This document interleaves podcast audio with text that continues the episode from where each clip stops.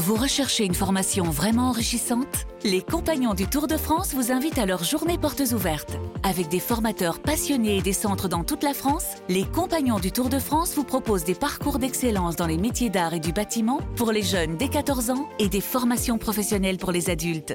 Pour connaître toutes les dates des portes ouvertes près de chez vous, rendez-vous sur compagnonsdutourdefrance.org. Les Compagnons du Tour de France, la transmission des savoir-faire. RMC. After Lyon, Le podcast Nicolas Jamin. Bienvenue dans le podcast After Lyon et bonjour à toi, adorateur de John Mensa et Kleber Anderson. Avec cette semaine, coach Courbis, salut Roland. Salut les amis. Et Edouard G, salut Edouard. Salut Nico, salut Roland, salut à tous. Vivement Salut, que cette semaine se termine, cette saison se termine pour l'Olympique lyonnais, battu 3 buts à 2 par une équipe qui n'avait gagné que 4 fois. Cette saison quasiment reléguée en Ligue 2, le FC Metz. On va faire l'évaluation dans un instant, messieurs.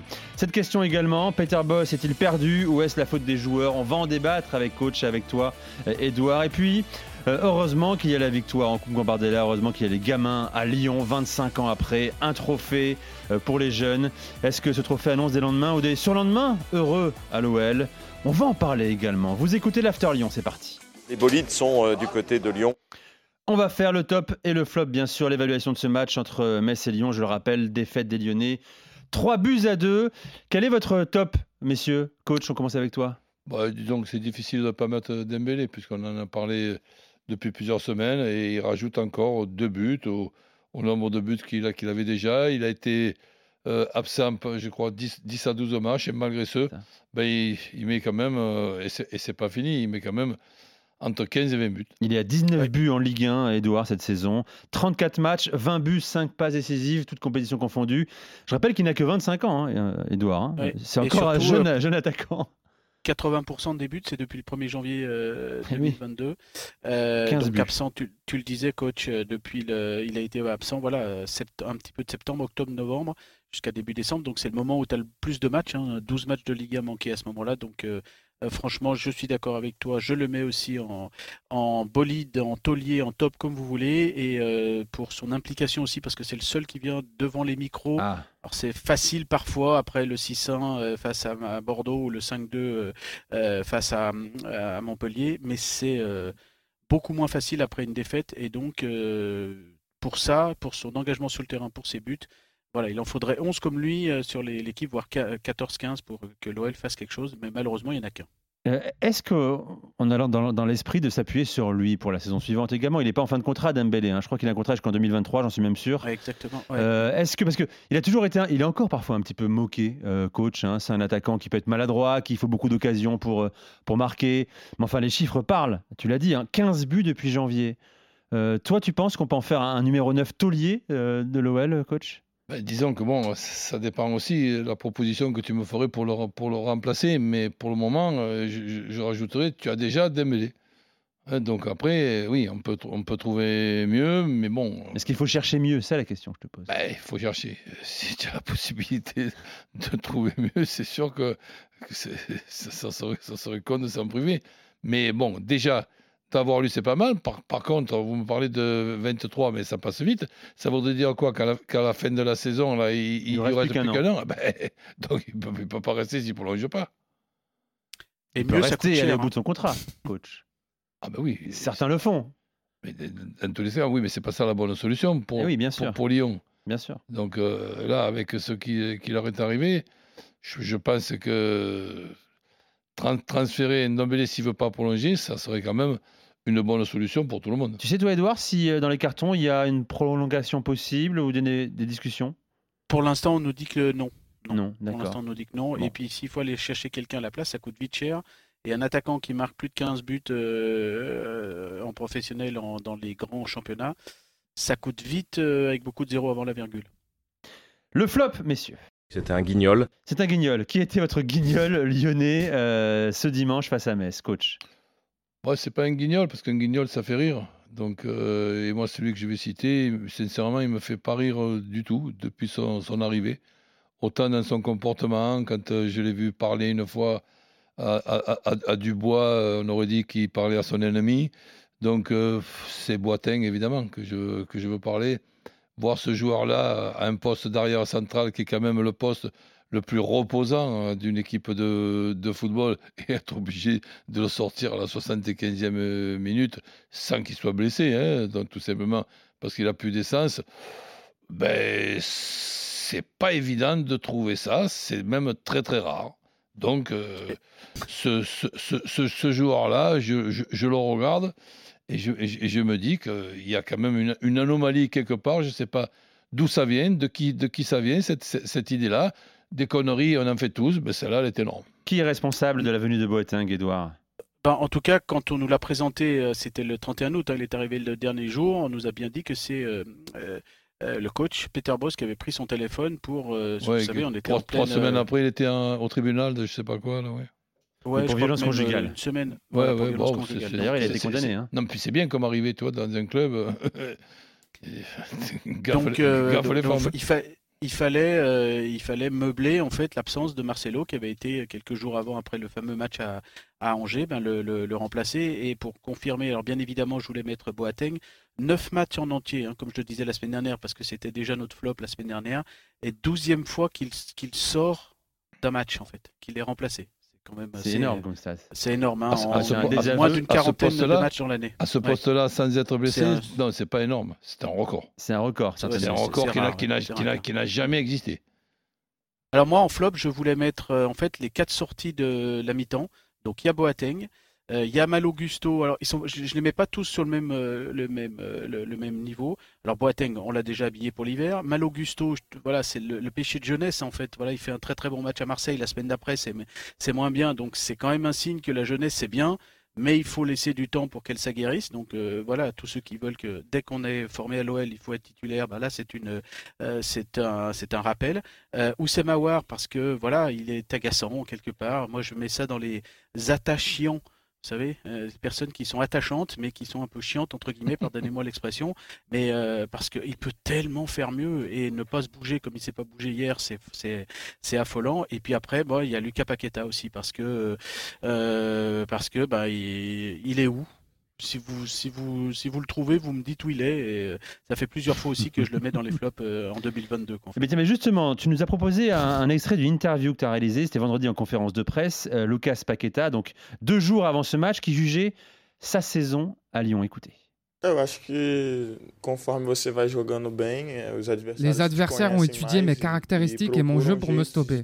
Ils me e connaissent mieux. claro Si on regarde mes statistiques, hoje. Je ne pense pas être plus mauvais que qu'en première partie de saison. um C'est vrai, je marque moins de buts et j'adresse moins de passes décisives, mais il faut regarder aussi comment je joue sans le ballon. eh, Je fais tout pour aider mon équipe. Coach, tu comprends cette euh, auto-analyse de Paqueta C'est de la faute des adversaires qu'ils connaissent mieux Oui, désormais mais c'est- tellement une évidence que je ne sais pas, c'est comme il nous disait qu'un et un ça fait deux, tu vois. Donc le mec, il, te- il te dit que c'est vrai que avec, les, les, les- les habitudes d'aujourd'hui et les- possibilités d'au- d'aujourd'hui, les vidéos, les machins, etc., ben, tout est analysé. Donc les qualités, les défauts, le profil euh, des, des joueurs, bien évidemment, euh, c'est analysé. Tout est, an- tout est analysé. Les, les pénalties tirés, Mais les ça suffit expliquer ça, ses performances. Euh, Mais- ses mais- stats, c'est 8 buts, 6 passes décisives cette Mais saison. à quoi ça sert Donc, euh, enfin, je ne sais pas qu'est-ce qu'il a voulu justifier. Ce qu'on lui demande, c'est d'être régulier. Il y a deux zones qui lui vont très bien pour moi. La zone côté droit pour rentrer vers- avec son pied gauche et dans un rôle de 9,5 qui n'est surtout pas le rôle d'Awar parce que Awar, je ne vais pas me faire son, son avocat. Faut parler aussi en même temps de son irrégularité, il faut parler aussi de son utilisation. Donc, à Awar, quand je le vois dans un poste de 9, de 9 et demi, je me dis, mais là, il y, a, il y a une anomalie quelque part. Et cette anomalie, c'est peut-être euh, moi qui suis à côté de la planque, puisque Peter est, est avec ses joueurs tous les, tous les jours. Mais je donne mon point de vue euh, quand même. Euh, Edouard, euh, cette réaction, cette euh, auto-analyse de, de- de- sa saison de Paqueta, comment tu la lis Euh, Est-ce que tu es d'accord avec lui déjà? Euh, bah, je trouve que ça veut dire qu'il n'a pas trouvé la solution pour passer outre tout ça. Et euh, euh, moi, je alors, j'ai aucune info, c'est plus une impression. Et une impression, ça fait pas une info, on est d'accord.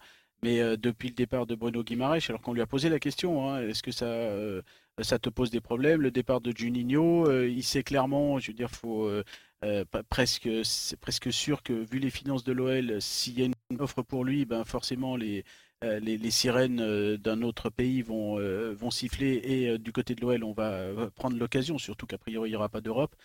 donc j'ai l'impression qu'il n'est plus là, quoi, fait. Donc c'est pas forcément la peine de, nous sortir ce genre de, de, de phrases-là. Allez, messieurs, le débat.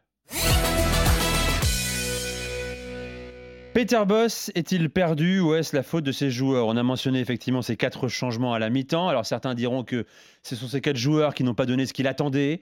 D'autres diront, des tracteurs, que c'est lui qui n'a pas choisi les, bons joueurs euh, au coup d'envoi.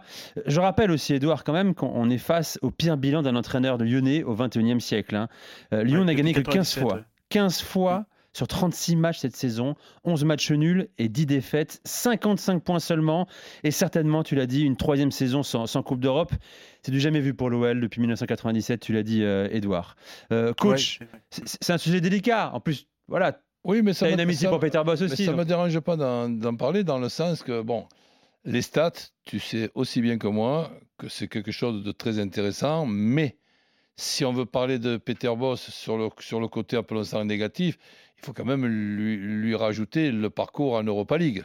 Hein, parce que le parcours en Europa League de, Lyon, c'est un parcours parfait, contrairement à celui de l'Olympique de Marseille, par, par exemple. Tout à fait. Qui n'était pas tombé non plus dans un groupe extraordinaire avec euh, Lazio qui ne sont pas dans les cinq premiers et Galatasaray qui sont euh, dixièmes et Moscou qui sont mauvais. Donc, euh, si tu veux, ça, on pourrait quand même le rajouter. Ensuite, ben évidemment, certaines erreurs de recrutement.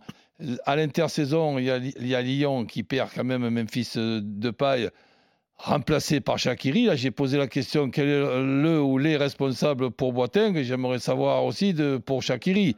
Parce que ça, ça, aussi, si tu remplaces Memphis de paille avec ses qualités, ses défauts, mais beaucoup de qualités par Shakiri, c'est sûr que tu peux mettre n'importe quel entraîneur et son équipe sera affaiblie. Derrière ça, Cacré absent, c'est une très très grosse euh, perte. Donc je pense que la saison de Peter Boss est, moyenne. Maintenant, à choisir, moi je préfère ne pas être qualifié pour euh, la Coupe Conférence et, avoir la saison prochaine chaque fois la tranquillité le mardi, le mercredi et le jeudi pour faire, grâce à cette saison, et on voit ce qui n'a pas été fait, ben, une énorme saison la saison prochaine. Édouard. Oui, ben, le problème c'est que euh, comment vous dire euh, Moi, ce qu'on me, j'ai eu une formule ce matin quand je faisais un petit peu le tour des, des, popotes. Quelqu'un qui me disait c'est un petit peu comme euh, par rapport au Covid. on a l'impression qu'il est dans un laboratoire, il cherche le vaccin contre le Covid, alors qu'on est à la 36e journée, donc c'est rapport à ces quatre changements à la mi-temps alors que d'autres, justement, ont trouvé le vaccin contre, contre la Covid. Donc, euh, mhm.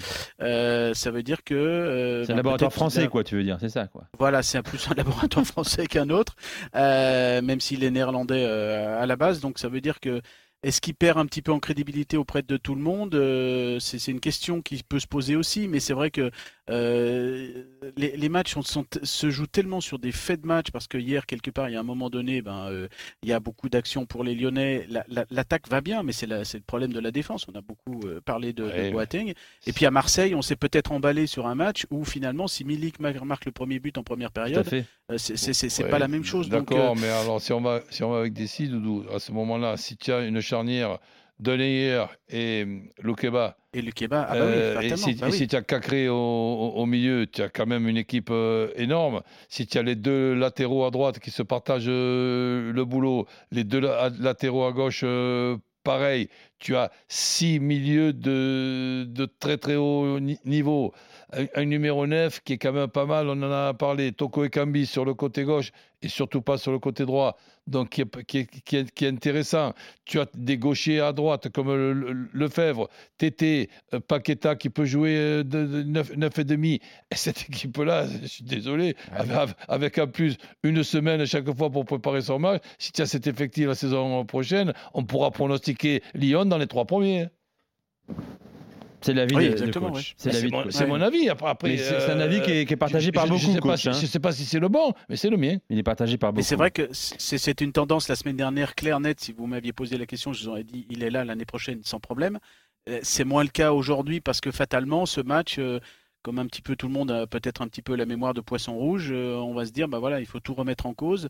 Le bilan sera vraiment fait début juin, une fois que le championnat sera terminé, en sachant que, je dis pas qu'il y a des problèmes de vestiaire, mais on voit bien que ce groupe, il faut le régénérer, Oui. et que la tendance pour l'instant, c'est plutôt à régénérer le groupe qu'à changer le chef d'orchestre. Voilà, donc, Et euh, pourquoi pas, et pourquoi pas Edouard avec les jeunes à Lyon?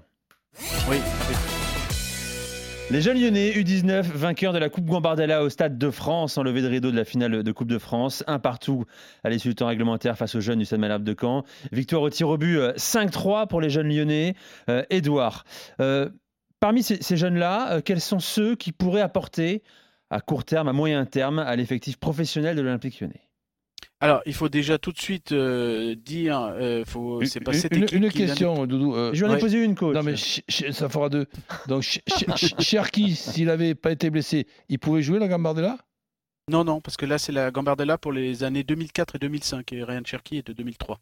Ah. Donc lui, il a déjà passé l'âge. D'accord. Donc Ah. en fait, euh, il faut bien, euh, c'est pas cette équipe qui l'année prochaine va remplacer les, les- les pros actuels et tout va aller bien, hein, parce que je- j'entends beaucoup au niveau des, Évidemment. des, des- des supporters euh, très très fans de tout ce qui est Mad euh, in Academy, Mad in Mm. Lyon entre Rhône et Saône.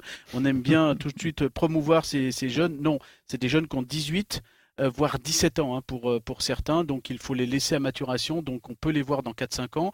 Et je vous demande de retenir Mathieu Patouillet, Là, c'est un gardien de but de très haut niveau, un peu Hugo Loris, le calme, un charisme euh, incroyable. Petite anecdote, euh, lors de la demi-finale de euh, face à 3 où j'étais, il y a Lionel Rouxel, l'entraîneur, le sélectionneur de l'équipe de France, qui vient le voir en disant Est-ce que tu me connais? Non. Euh, répond l'autre qui est un petit peu timide bah, Tu vas apprendre à me connaître parce que j'ai bien aimé ta prestation, je vais te sélectionner.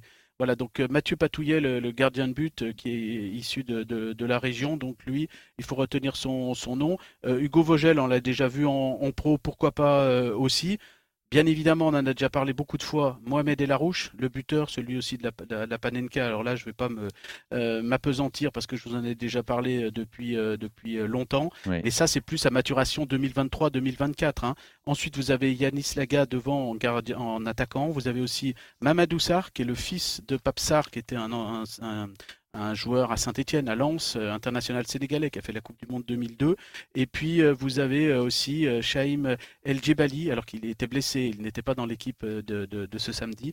Mais voilà un petit peu tous les noms qu'il faut avoir en tête pour cette génération qui a, et je vous propose d'écouter Eric Elly, parce qu'en miroir peut-être de l'équipe première, il y a ces noms, il y a, mais il y a aussi euh, un état d'esprit, et je vous, je, je vous demande d'écouter avec attention ce que dit Eric Elly. Eric Elly, c'est le coach de- des U19, et lui, ben, il a la particularité d'avoir gagné en tant que joueur avec Sochaux, et puis finalement, il fait 3 sur 3 en tant qu'entraîneur, euh, qu'il avait déjà gagné deux fois avec Sochaux, face à Lyon en 2015 aussi, et donc euh, samedi dernier, écoutez bien ce qu'il dit, et vous pensez à l'équipe professionnelle, vous verrez que peut-être les, les l'année prochaine peuvent s'inspirer de l'état d'esprit des U19 lyonnais.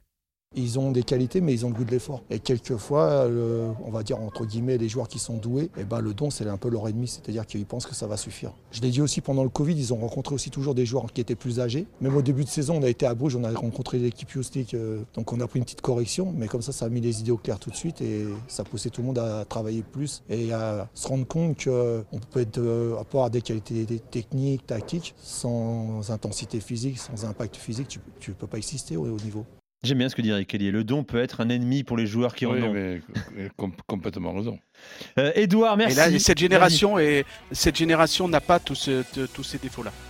Edouard, merci. On, bah, on se retrouve la semaine prochaine hein, pour un nouveau, ouais. euh, nouvel Et after. il faut bien euh, avoir Lyon. en tête, et on en parlera d'ici peu, il faut bien avoir en tête avant d'éventuellement parler de joueurs, de mercato, d'entraîneurs l'année prochaine, il faudra avoir un œil, et j'aurai un œil, et vous suivrez sur nos, sur nos différents sites, euh, sur le tour de table capitalistique de l'OL.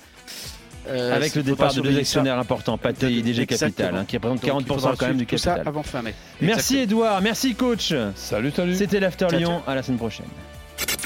RMC, After Lyon. le podcast Nicolas Jamin.